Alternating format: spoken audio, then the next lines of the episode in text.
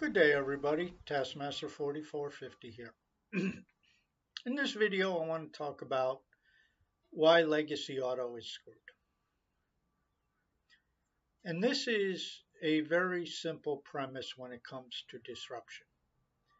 And the epitome of this is Jim Farley and Ford. And before this it was Herbert Diess with Volkswagen before they unceremoniously fired him probably because he spoke the truth. And Volkswagen didn't like that. So, what is the truth? Legacy Auto screwed. They're done. They're dead. They are not going to be able to withstand what is coming. And it's that simple. Now, how can I make these statements? Simply because it's the nature of disruption. Why do mega corporations fail? Well, it all stems from the fundamental truth about disruption. And disruption takes place typically because the stakeholders all have interests that are not aligned. So let's take the automotive industry. Let's take Ford. We'll use them as an example. The disruption to the automotive industry comes in the form of electric vehicles. It comes in the form of software. And it comes in the form of direct to customer. These are three areas that we know are taking place. You could say there might be others, and there could well be, but these are three things we know for certain. We already see this in progress. So, what does somebody like Jim Farley do? Well, the direct to customer, obviously the dealerships will fight that. So, the transition to direct to customer for Ford is probably not going to work. Now, that doesn't mean they still can't survive.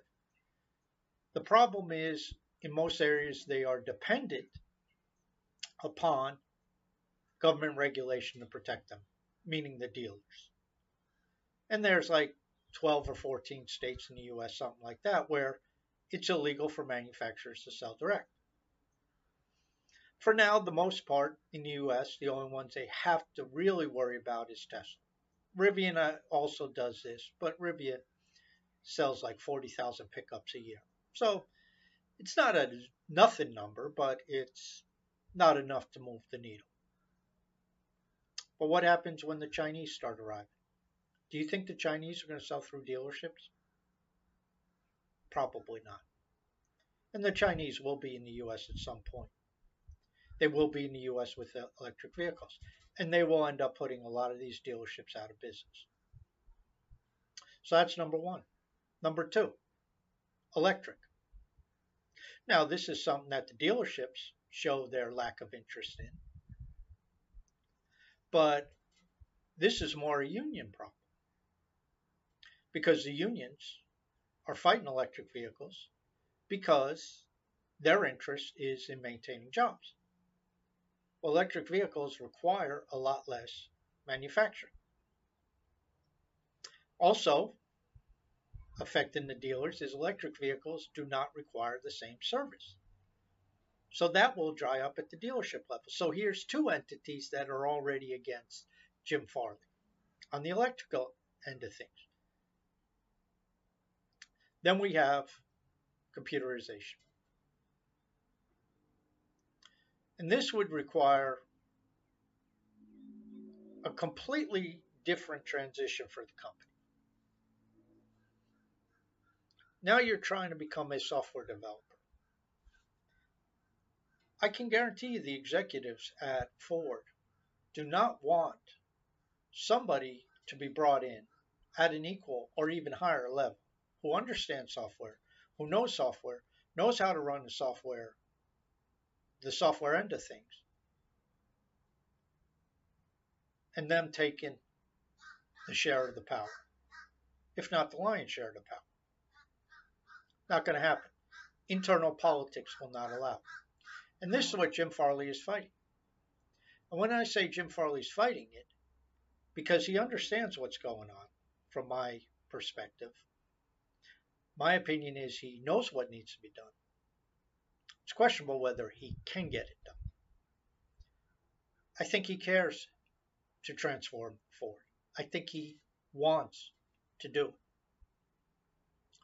This is in contrast to Mary Barra, who I don't know if she knows what she needs to do, but I know she doesn't care. She doesn't give a crap. Why? She's going to collect her $40 million or whatever the hell she's paid. At once right? she makes 40 million a year.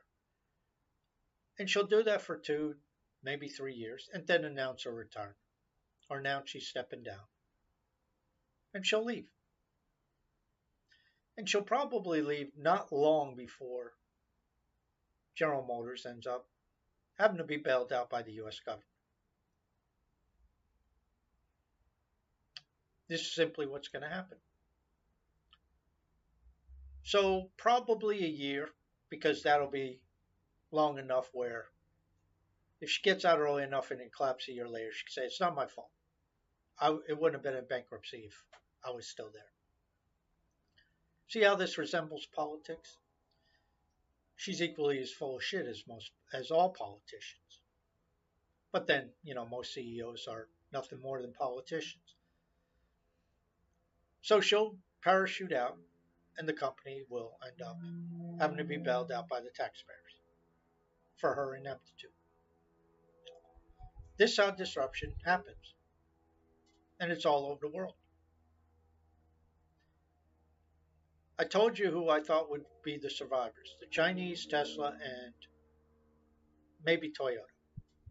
Because Toyota has some pretty sharp leadership. The rest of them do not. And I'm not saying Jim Farley's not sharp. He, Jim, Jim Farley's pretty shrewd. But he's got an impossible task. Ford doesn't really have very much outside the United States. That's the problem Ford has. Toyota doesn't have that problem. Toyota has a lot of stuff outside the U.S. Toyota has a lot, Toyota has a lot of stuff everywhere. Now they've been slow with the EVs, but they have the engineering that they could catch up. And that's why I say legacy auto's dead. When you have different stakeholders who have different interests and they're not in alignment, the status quo in the corporate world is the easiest way to go because it only takes one stakeholder saying, no, I don't want this change. Whether it's a union, whether it's the pushback from dealerships, whether it's the CFO, whether it's the CTO, whether it's you know somebody in the executive offices, there's going to be somebody who's sitting there saying, no, that's not how we do it. That's not how it should go and they have enough clout, they have enough power to throw a monkey wrench in it. And what do you do then? What do you do if you're Jim Farley? What do you do if you're a Mary Barra? What do you do if you're any CEO? Not much you can do. Other than write it down. And that's ultimately what will end up happening.